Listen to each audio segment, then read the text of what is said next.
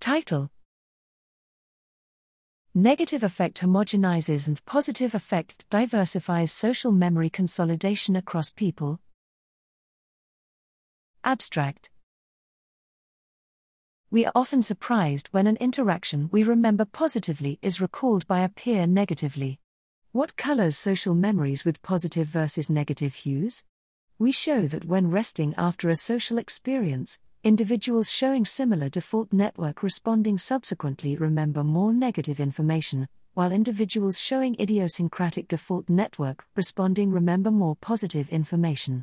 Results were specific to rest after the social experience, as opposed to before or during the social experience, or rest after a non social experience.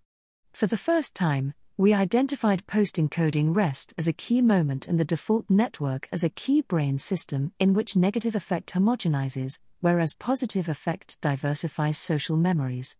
The results also provide novel neural evidence in support of the broaden and build theory of positive emotion, which posits that while negative affect confines, positive affect broadens idiosyncrasy in cognitive processing.